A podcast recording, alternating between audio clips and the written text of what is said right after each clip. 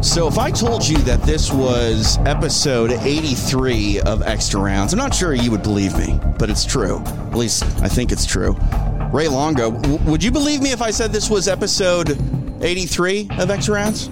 I actually would not believe it, TJ. It seems like, uh, man, well, it seems like we're in the 20s, maybe 30s, but Well, hey, may- maybe it's maybe maybe it's because you've only been on like 30 episodes, and that's really all anybody's ever watched. By the way, they only watch when Ray Longo's on the show. Yeah, that's how I equate anything. If I wasn't on, those shows don't even count. It doesn't matter, right? Yeah, yeah. I, li- I like that logic, but no. Uh, this show matters. Ray Longo's here. Hey, everybody. TJ DeSantis. Time for our, uh, you know, priming of the uh, weekend coming up here. We got a uh, good one for you. Uh, the UFC back in action inside the Apex. Jared Cannonier taking on Kelvin Gastelum. We uh, open up uh, our program today by checking out some uh, Jared Cannonier here to get us started. Ray, we're going to talk about this on the show as we, you know, get closer um, to this fight coming up on Saturday. We'll break it down, but like when when you look at Jared Cannonier, he's like silently becoming a, a real threat at 185. I know he lost his last fight, but you know, so far so good since moving down from from 205 pounds.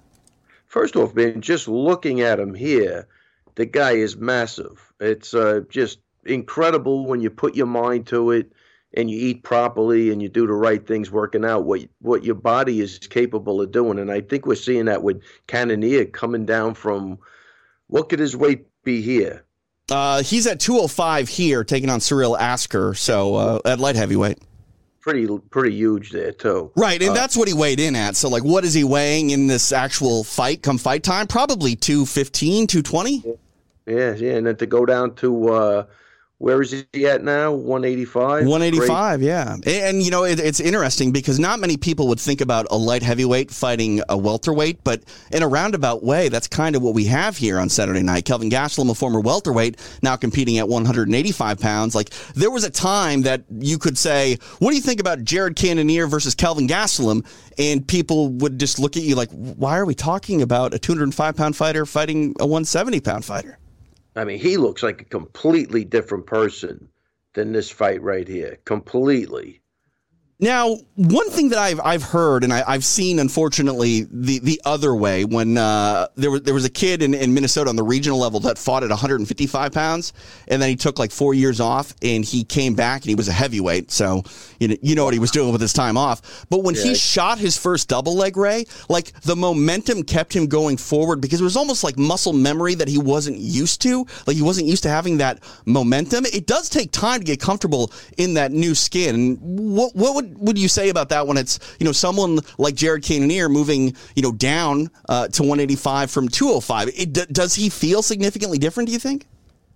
I think he feels significantly significantly different. And, and I'll tell you, TJ, a lot of times the going up and down, I mean, really is based on how tall you are, right? So if you're really short, you you really there's only one place for you to go. That's, Right. And that's not up. So sometimes the guys who have a, a Ooh. frame, uh, you look at that shot. Yeah. They have a taller frame. I mean, they they can make that transition way easier. Right. You know what I mean? It's like again, you got to realize too. What I mean, it's just a, it's just something for thought. Like there's weight categories, but there could be height categories. You know what I mean? So That's if you get a interesting. or you know guy in a, at 145 pounds, that's a big advantage over uh, you know a guy that's going to come in at like five six, five seven. So Yeah. with- now with with the way heavyweight boxing is has gone, there's nobody under six seven Right. you know, and they're not coming in at 265 either. I think I'm I'm kind of surprised the UFC's been able to keep that because 265 today is not that big of a deal. No, no, and I mean every once in a while you'll hear people talk about 265 and like a cruiserweight division, uh, but that's really only when the top uh, dog at, at heavyweight is you know someone that's truly cutting and maybe a contender's around 220 pounds. Uh, you know, short of a Brock Lesnar resurgence, I don't think you're going to hear too many people because like the best heavyweights in the world are around 235, 240 generally. Yeah, well, for in this sport, yeah, but I think the other like boxing, guys are getting closer to 300 as you know as time goes on. So Yeah, but MMA I think is going to always be that equalizer. It's always going to kind of bring that uh, median weight down uh, at heavyweight. All right, the, the stage is set. Let's uh, not put it off any longer. Let's get ready. It's extra rounds here from UFC Fight Pass.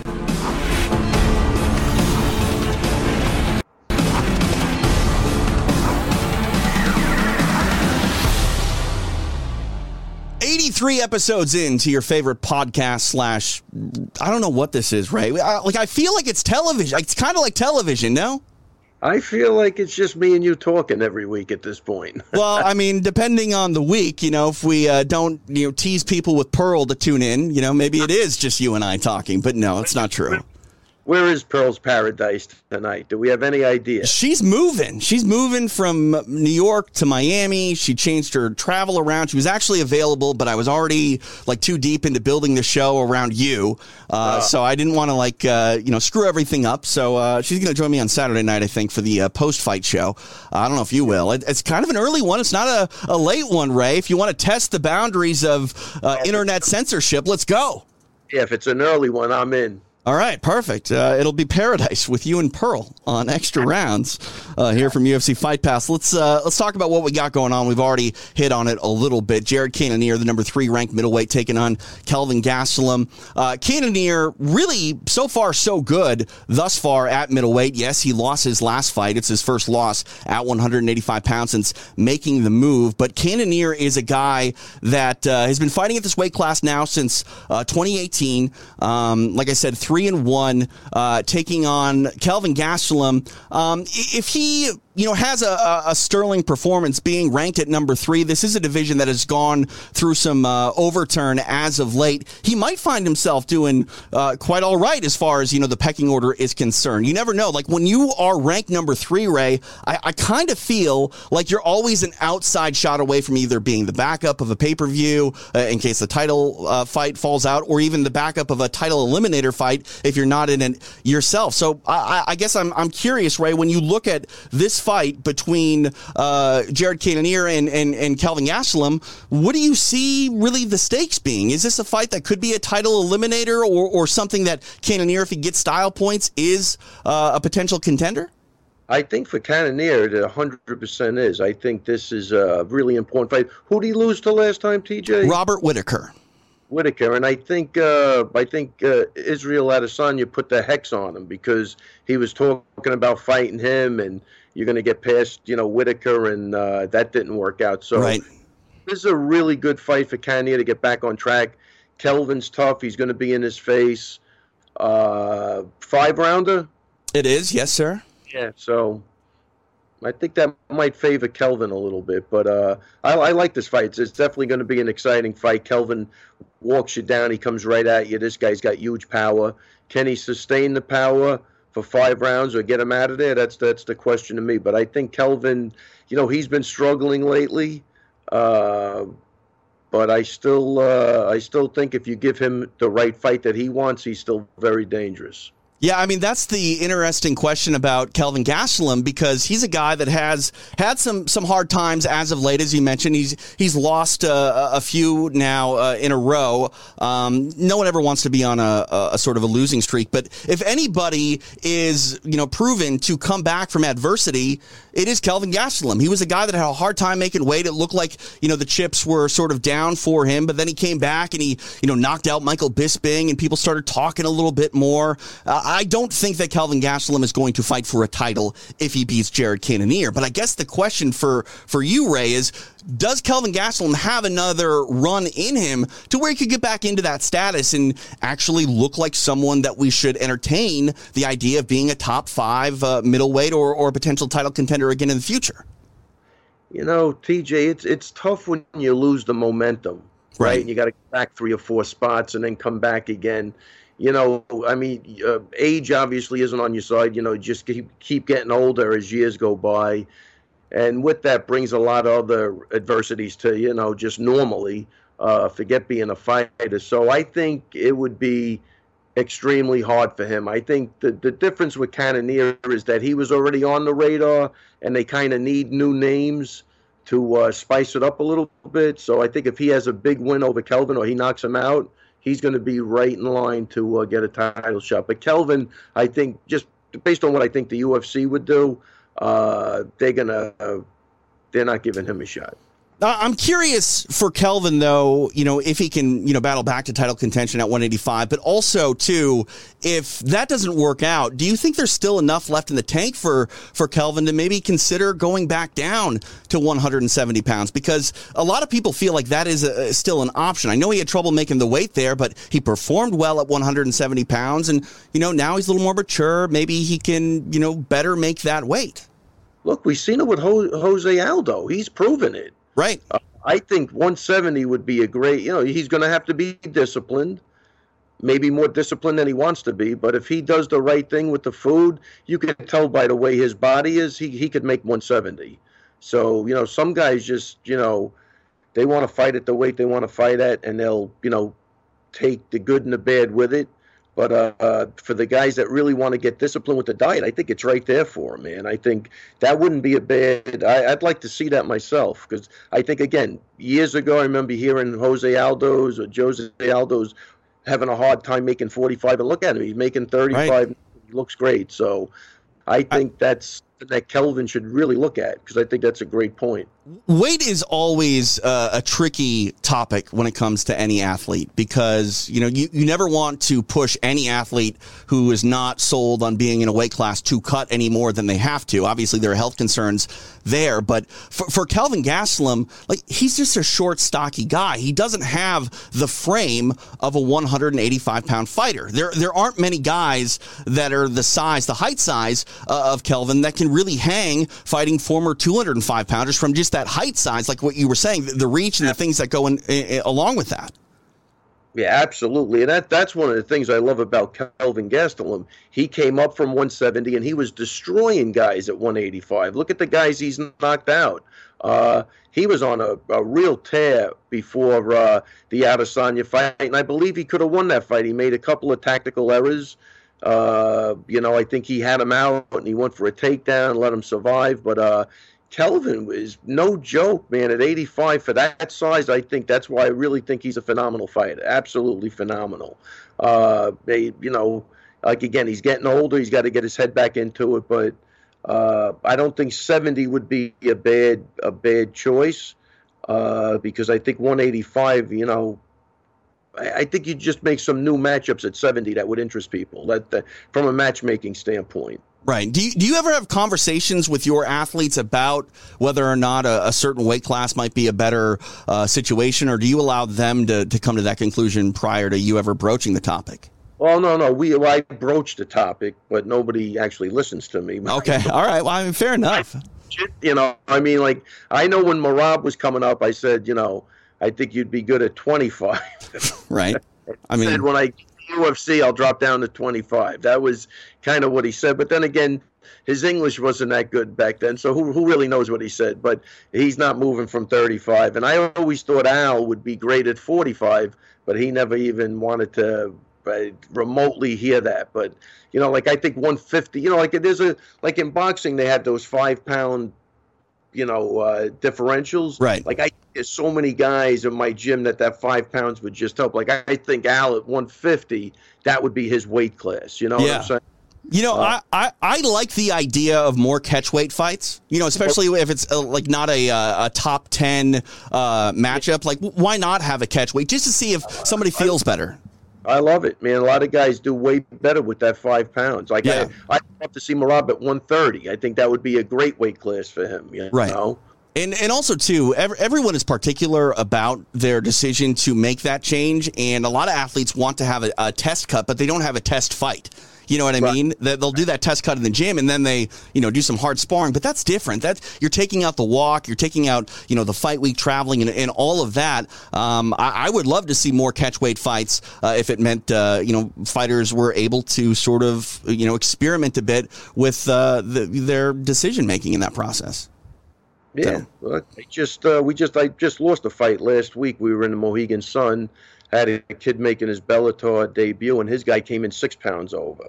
Yeah, so, I mean, that's the thing too. It's like you never want to take those fights. Like you're kind of chastised as a fighter if you don't take those fights. But right. it, it, at the end of the day, like if you lose, and you think it's because your opponent was significantly bigger, uh, yeah, you're just putting yourself behind the eight ball. Yeah, yeah, I agree with you. I've look, I've had guys turn down fights because the guy couldn't make the weight, which I agree with, and I had guys take the fight, lose with a weight differential, and be really fucking pissed off after the fight, like really pissed off. And it's like again, nobody doesn't want to fight, but sometimes those are the hard decisions you make, and it sends out a message to the fighters and the promotion that hey, you know, there's not going to be a fight, Right. so you got to bring in guys that you could trust. Right. I mean, it's hard. It's it's really difficult, and uh, you know that's the thing too. Fighters don't really get paid unless they fight. So it's like, what do they want to do? You you want to go home with half your money when you might be able to fight for all of it? It's, it's very difficult. There's there's some, pressure there too. And at the end of the day, like Chuck Liddell always said, you know, the, the work is done at home. Now we get to have fun. I'm, I'm coming to have fun. Uh, Yep. There's, I mean, you could probably miss weight by 20 pounds. Chuck Liddell's still uh, going to go out there and, and fight. So. Um, listen, back in the day, back in the day, those people were fighting. When I had Serra first coming up, I mean, there were thirty pound differences. Right. But you know, we we were op- operating outside of an athletic commission. Yeah. But, you know, oh, thank God it all worked out. Yeah, he's Ray Longo. I'm TJ DeSantis. This is his extra rounds from UFC Fight Pass. What's in the uh, the shaker cup there? What are you drinking today? Just re- regular water. Oh, okay. I didn't know if you had like some super beverage sponsorship or something. No, no. Trying to work it in, work it in the mix. This time I just went regular water, but a lot of electrolytes during the day. Muggy as shit over here today. Muggy, muggy. All right. I, I mean, I, I I don't really feel that because I live here in Southern California where it's never really too muggy, but uh, it's been hot lately, Ray. I don't have air conditioning in here either, so uh, I, yeah, it's bad. It's tough. It's tough. Like I got a stupid hot light over here. It's like 100 degrees in this room. You know, I'm always wearing this uh, awesome Quintet Ultra hoodie. You know, so what are you gonna do? Um, You're styling tonight. I like it. something like that. Something like that. Let's talk about our co-main event coming up on Saturday night. Clay Guida takes on Mark Madsen. Clay Guida is is truly a Hall of Famer because he has a fight that is in the UFC Hall of Fame, and uh, you know he's iconic in in many ways, uh, and how he has his presence. And I mean, w- when Clay Guida is done fighting, people are still going to talk about Clay Guida for a variety of reasons. One is this prep point ritual that he has with his brother Jason. They always embrace and like here, Jason's like giving him the mouthpiece, like you know what's going to happen. I'm going to hit you. You might as well have your damn mouthpiece in. Uh, I'm always afraid that they're just going to like forget what they're doing and just like bust out into a, a full on sparring session, but uh, never works out that way. Clay Guida's got to save some energy, which he always has uh, for the fight. And coming up uh, this Saturday night, he finds himself uh, inside the octagon with Mark Madsen. Uh, Clay Guida is a guy that, uh, again, is a fan favorite, always someone that people are excited to watch. And he's taking on a guy who's relatively new uh, to the UFC, his third appearance uh, for Mark Madsen. Um, what are your thoughts when you see Clay Guida on a card? Because I don't care where Clay Guida is on the rankings, if he's lost a couple in a row. I just want to see the man fight because he's always entertaining. I think you got a good point there. Look, he's one of the good guys, right? So everybody wants to see him do well, I believe. And how, how old is Clay Guida now? He's been around forever, too. Yeah, I mean, he's got to be a 36, 37. I can pull that up. Yeah, even maybe older than that. But uh, again, you, a likable guy, uh, has a great family. I've met his mother and father a couple of times. They're just salt of the earth type of people. And yeah, you're always going to pull for Clay Guida because he. Uh, He's going to fight the same way no matter who he's fighting. Right. Yeah, uh, you're you're right, Ray. I was uh, was wrong, giving him uh, a few less years than he's actually lived. He's uh, 39. Yeah, yeah, yeah. That's what I say. You got to be pulling for Clay. Hey, listen, I'd be worried when he gets to that fighter circle and he's not getting smacked in the face. Right. So Yeah. Yeah. That's what we start to worry about Clay Guida. As soon as long as he's jumping around and acting crazy, he's good to go. Just wind him up, point him into the cage. He's going to give you his show. Look at this. Uh, this is him finishing uh, Joe Lauzon, and the referee. I don't know who the referee is here, but this is a clinic in how not to stop a fight because I don't know if if Clay Guida made him upset, but like, look at this. This guy like strangles him. What are you doing, man? Just interesting, to say the least. But Clay Guida getting the win over Joe Lauzon. Now he tries to get the win over uh, Mark Madsen coming up on on Saturday. Uh, you mentioned Clay Guida's family. I once Yeah. almost got in a fight with his entire family. no, they're nice people. How, that's Mm, impossible. I'll, I'll tell you what I did because I definitely pissed them all off. I was interviewing Clay in his uh, hotel room in Omaha, Nebraska, immediately after a UFC fight night in which he won, and uh, the TV was on. So just like instinctually, I turned off the television instead of putting it on mute, and all of a sudden, the entire Guida clan was ready to kill me. I didn't realize that I turned off the Cubs game. Oh, I thought it was maybe Wheel of Fortune. They No, upset. no, no, no. It was the Cubs game. It was the Cubs game, and like I believe Clay has lifetime season tickets to Wrigley. What? Think about that. Like, what would that be worth? A lot. That's worth a lot if you got Yankee tickets. So I don't know. Uh, The Yankees come to town every once in a while, so they even you know go up in value. But no, uh, don't turn off the Cubs game when Clay Guida's family is watching it. Put it on mute. Um, looking at Guida, as I mentioned, he is a uh, UFC Hall of Famer in the sense that his fight with uh, Diego Sanchez is in the uh, the Hall of Fame. Um, but I- I'm curious if Guida proper is a UFC Hall of Famer in your book. We've already talked about sort of his icon status and, and he, you know the the brand that he brings of just relentless movement, just always moving. I think they call it kinetic energy. Uh, that's exactly what Clay Guida brings to the octagon. Um, but you know he's he's had some tough times in the octagon. He's always come back, always game. But he doesn't have a title fight in his past. He doesn't have a, a championship. Uh, you know in the UFC, he's former Strikeforce champion, um, but but not a UFC champion. Can Clay Guida put together a resume that eventually gets him in the UFC Hall of Fame as a fighter? uh, at this point, I'm going to say, and I, I really like him a lot. I'm going to say that's going to be tough, but he's definitely, he definitely, definitely has a Hall of Fame attitude. And if he's going in there, man, you want to give somebody a Hall of Fame induction based on attitude, Clay Guida's your guy because he Yeah. he the same intensity every fight. So, uh, but as far as if you start really dissecting his record and things like that, it's going to be. I think it's going to be a little tough. Yeah, I, I definitely think it'll be tough. I think he will get there, but things will have to change if he gets there. And by that, I mean we're going to have to see nine to 10 people go in each year. Um, there may be a, a voting committee, something like that. Uh, but I, I do think that if, if the UFC Hall of Fame eventually looks like a, a, a regular Hall of Fame, like traditional to baseball, where they have a class of, like I said, 15, 20 people sometimes going in every year. I think Clay Guida w- will get there, but i- again, it's going to be tough. Um, never say never. Uh, I don't think that Clay Guida is, is going to be a UFC champion. As I said, never say never. But Clay Guida is a consummate professional to me, Ray, that you got to believe that there are 99% of the fighters out there that are going to say, I'd be fine with my career turning out like Clay Guida's. You don't have to have a UFC belt hanging at, at home on the mantle to have a, a fantastic career, and that's exactly what Clay Guida has had. Yeah, I think he's going to be like. Uh, it reminds me maybe a little like Josh Koscheck. You know what I mean? Like Sure. they were going to be a champion, but you knew who they were and they fought everybody. And I think that's like you say, everybody knows who Clay Guida is. You know, That's right. So, uh, he's been around forever. Uh, I think he's you know he's fought the best of the best, and uh, yeah, I think he's uh, I think he's a consideration, but uh, we'll see what happens. I, I've always taken a liking to Clay Guida because I saw his fifth professional fight in a barn in Rochester, Minnesota, in which he won by headlock, Ray. Headlock. I mean, who wins a fight by headlock? Uh, anybody fighting me, I'll tap out. I mean, uh, well, Ray Longo. I was just going to say you could probably headlock me and win, so you're good to go. Um, let's talk about Clay's uh, opponent, Mark O. Madsen, or just Mark Madsen. Uh, they call him the Olympian. Um, this is his third UFC appearance, Ray, and this has got to be somewhat of a record in the, the modern era, if you will. It's his third UFC appearance in his second co-main event appearance, which you're not going to find too many people in that spotlight that quickly into their UFC run.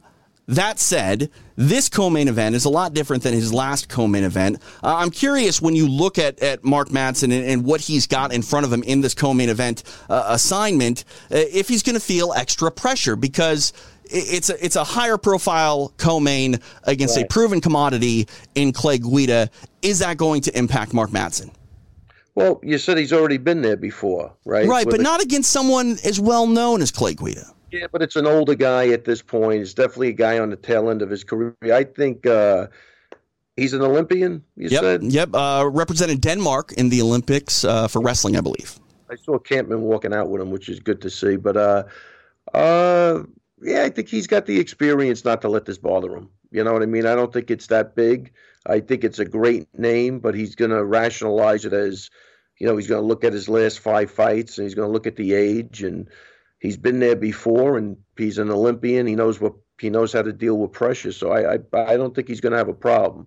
Uh, I think the awkwardness of Clay Guida at this stage of his career might give him a problem. Right.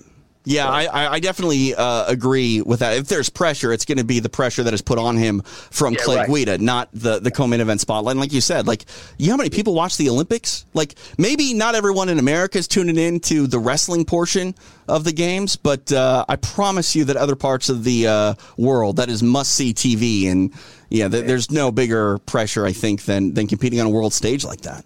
Definitely. When you look when you look at uh, uh, Madsen in, in this opportunity. I, I, think there could be nerves with that as well, but not because of the bright lights of the octagon. Now, I, I, am curious though, Ray. You've obviously made the walk with plenty of athletes over your time where they ha- have made that first UFC appearance. Is it case to case on when those go away, or what is the formula there? Because almost everybody says, look, the bright lights, the UFC branding, it got to me a little bit. But by fight two, generally they're much better than they were the first go around, if not completely cured. Yeah, I mean, I've seen guys panic the first couple of fights and then ease into it after that. Um, everybody obviously is different. I think they try to they try to eliminate me as much as possible because I get nervous, you know. And then, but there's certain guys I really don't get nervous with because I just know exactly what they're going to do, whether they win or lose. I know I'm getting you know, the version that I think I'm getting out of him. But uh, I think even in the last fight, I think the uh, main event thing with Aljo, I think that might have had a little, uh, you know, he was a little frantic, and he uh, came at it, you know, he came out of the uh, the gate like a wild man. But um, yeah, every everybody's different, you know, and that's how you grow. You know, the more experiences you have, and the more times you make that walk, you know, the more it desensitizes you, and it just becomes normal to you.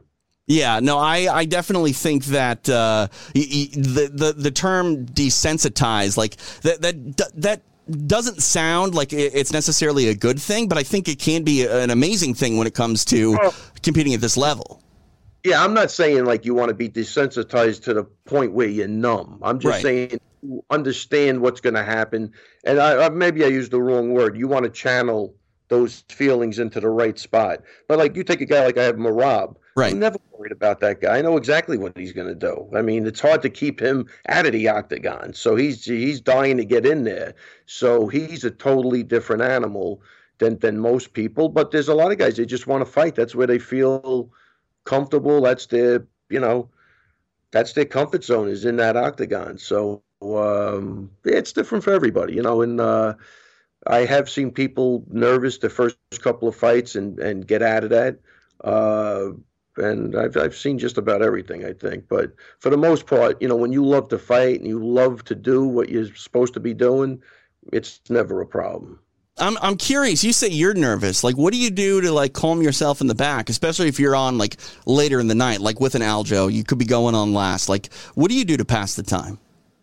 Uh, you know, just I'm sitting there. I'm always thinking of you know playing how to fight.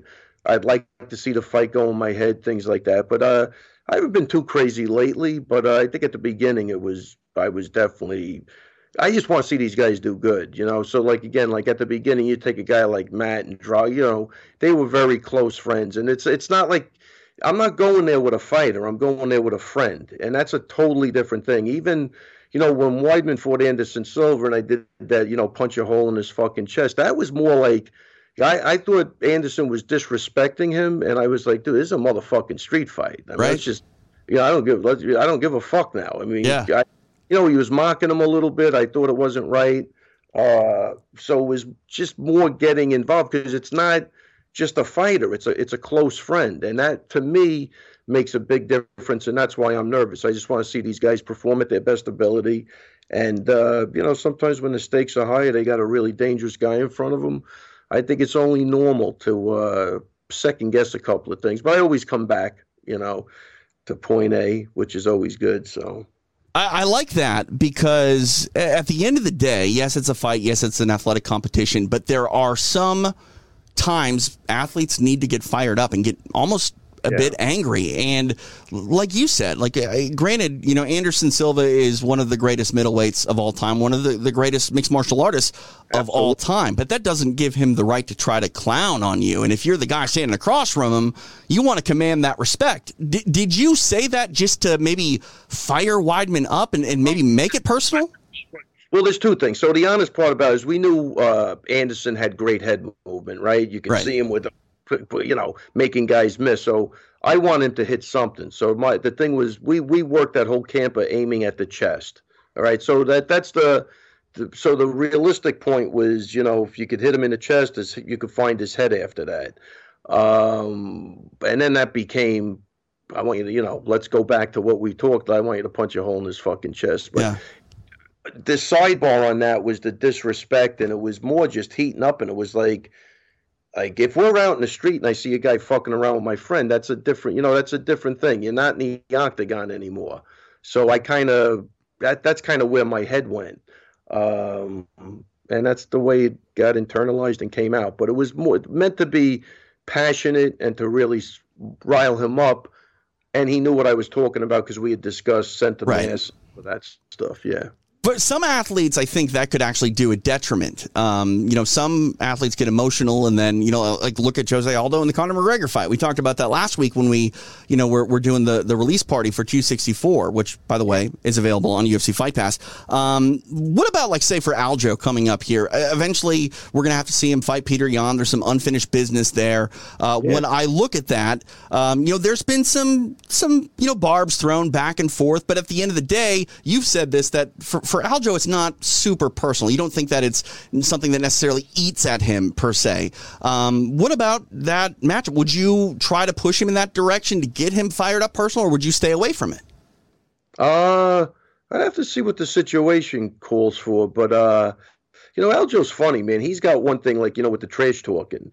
You know, like he'll always say, "Is he gonna hit me any lighter if I don't trash talk about Right. him?" And he really, when you think about it, he's he's kind of right. Like, Right. it's a fucking fight. Like, wait, you're telling me now because I'm talking shit about you, you're gonna hit me harder? Right, Then- yeah. then- this doesn't even make sense. So I like like when you give Aljo a chance to break stuff down, it is pretty funny, and that's one of his things that I always get a kick out of, and I agree with him hundred percent. Like it's, what does that even mean? I mean, I don't, I don't know. I mean, you know, we're going in there to hurt each other. Now you're Yeah. saying you want to hurt me more because really, so there's degrees of how much fight you're going to give me. Well, what I'm guessing is it's not necessarily I'm going to hit you harder. It's going to be I'm going to be more aggressive. Now, some fighters can benefit from being more aggressive and not waiting. But that said, like we saw in the Jose Aldo fight, he ran right after Conor McGregor and got knocked out in 13 seconds. Aggression was to his detriment. Yes, that that was that was a, a great example of never, you know, why not to let a guy get in your head. Yeah, he Right. fought emotionally, and it cost him that fight for sure. I mean, I don't know what would have happened otherwise, but he definitely. I don't care what he even says. He let McGregor get under his skin, and you know, Muhammad Ali did the same thing. He, you know, he tortured people before he fought him, but then he could back it up. You know what I mean? So that's that's that was the good thing. You know, like even what he did with Foreman, he let Foreman beat on him. You hear Foreman talk, he'd be telling him, "Is that the, that's all you have?" And here's a guy that's killing people, right? Right. He was he, he was the original Mike Tyson. People lost the fight before they even got in the ring with Foreman. And here's a now a guy now he's hitting you with you're hitting the guy with his best shots and he's laughing at you, asking if that's all you got. So you know that Ali was a master of that. I think McGregor tries to do the exact same thing, and sometimes it works and sometimes it doesn't. Well, I mean, now he's going after Daniel Cormier. So I don't, I don't, That that, that that's not going to work out too good. I don't think so. I don't think so. But uh, I mean, it worked with with Jose Aldo because Aldo was this you know professional that it really hadn't shown any weakness leading up to that fight, and then. Man, and you're right, right? We don't know what would happen otherwise. That's why we need to run that fight back. We need it back. Oh man, you led me right into that. You know? Yeah, I mean, I'm going to campaign for this thing until it literally can't happen. I don't think it can happen now, but in, until both of those men are retired, like, I'm, I'm always going to be pitching for it. Imagine if I would have agreed with you now. You caught me off guard after two weeks of saying it's never going to happen. Right. I know. I know. I mean, again, like I'll, I'll just keep throwing, you know, pebbles. Like I understand that throwing pebbles at a tank probably not going to make the tank break down. But if I throw a million, you never know. Crazier things have happened. Keep trying. Right. Yeah. Get down seven, get up eight, TJ. Just keep going. Right. I mean, that's when you when you don't have any talent, you have to be persistent. That's the story of my life, Ray Longo. Have to be a pebble thrower. Right. Yeah.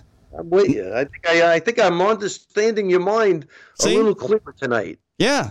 Good. This, this is how I've got everything in life. You just be annoying, and then finally someone gives you what you want, so you just go away. Yeah, exactly. Oh, there's there's a lot of guys I can think about that operate Yeah. That. I, Yeah. I don't think you're one of them, but All right. it's still a good point. Maybe there's talent somewhere in here. I'm not going to boast about it though, because uh, you know I'm gonna I'm gonna quit before I'm behind or quit while I'm ahead. Is that the saying? I don't I don't know. Quit while you're ahead. We might need to quit right now. I feel like we're ahead right now. Maybe we should quit. TJ, this was like an intimate conversation between me and you. It's getting a little scary, no? We, I mean, I feel closer to you. Yeah. Childhood.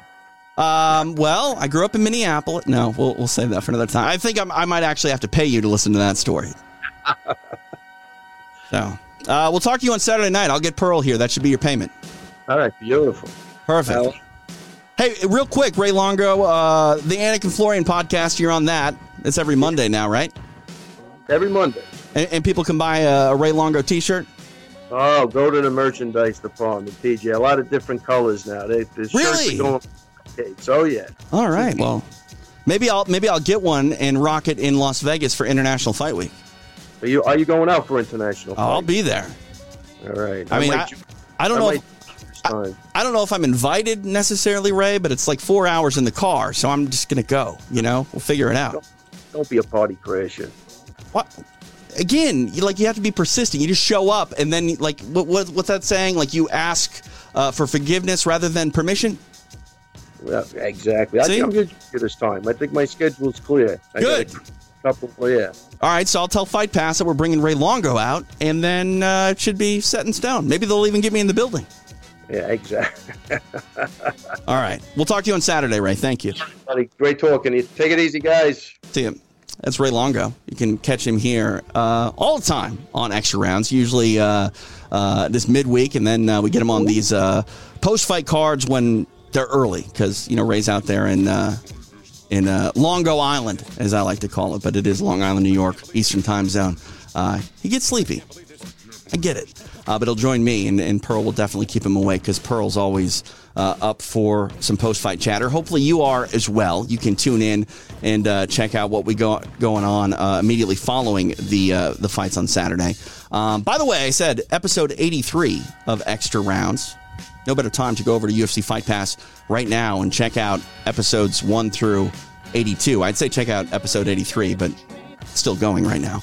Um, you can tune in there. You can also check us out uh, on Facebook. If you're watching on Fight Pass, you don't know how to catch us live. Uh, usually live Wednesdays at 5. Uh, today going live on a Thursday, but we are live on the UFC Fight Pass Facebook page. That is facebook.com forward slash UFC Fight Pass. And if you're more into audio, uh, download all of our podcasts. Uh, they're available for you pretty much wherever you get podcasts, whether it be uh, Apple Podcasts, the Google Play Store, um, iHeartRadio, Spotify. Spreaker, um, like I said, anywhere you get podcasts, you can tune in and check out uh, all of our episodes as we, uh, again, are live Wednesdays. Uh, but again, pretty much after every uh, fight night uh, on Saturday, immediately after uh, the fights again, live on Facebook. So uh, we'll catch you on Saturday night, immediately following the UFC Fight Night card. Break it down with Pearl and Ray, and we'll see you then, live on Facebook again or archived on UFC Fight Pass. For Ray Longo, I am TJ DeSantis. We will see you next time for more extra rounds right here on UFC Fight Pass. Rounds from UFC Fight Pass is a TJ DeSantis production. Its content is intended for private use only. This concludes our live broadcast of Extra Rounds. Are we still on the air? Watch the archive anytime on UFC Fight Pass or Facebook.com slash UFC Fight Pass. You can also listen to the show on Apple Podcasts, Spotify, iHeartRadio, or anywhere you listen to podcasts.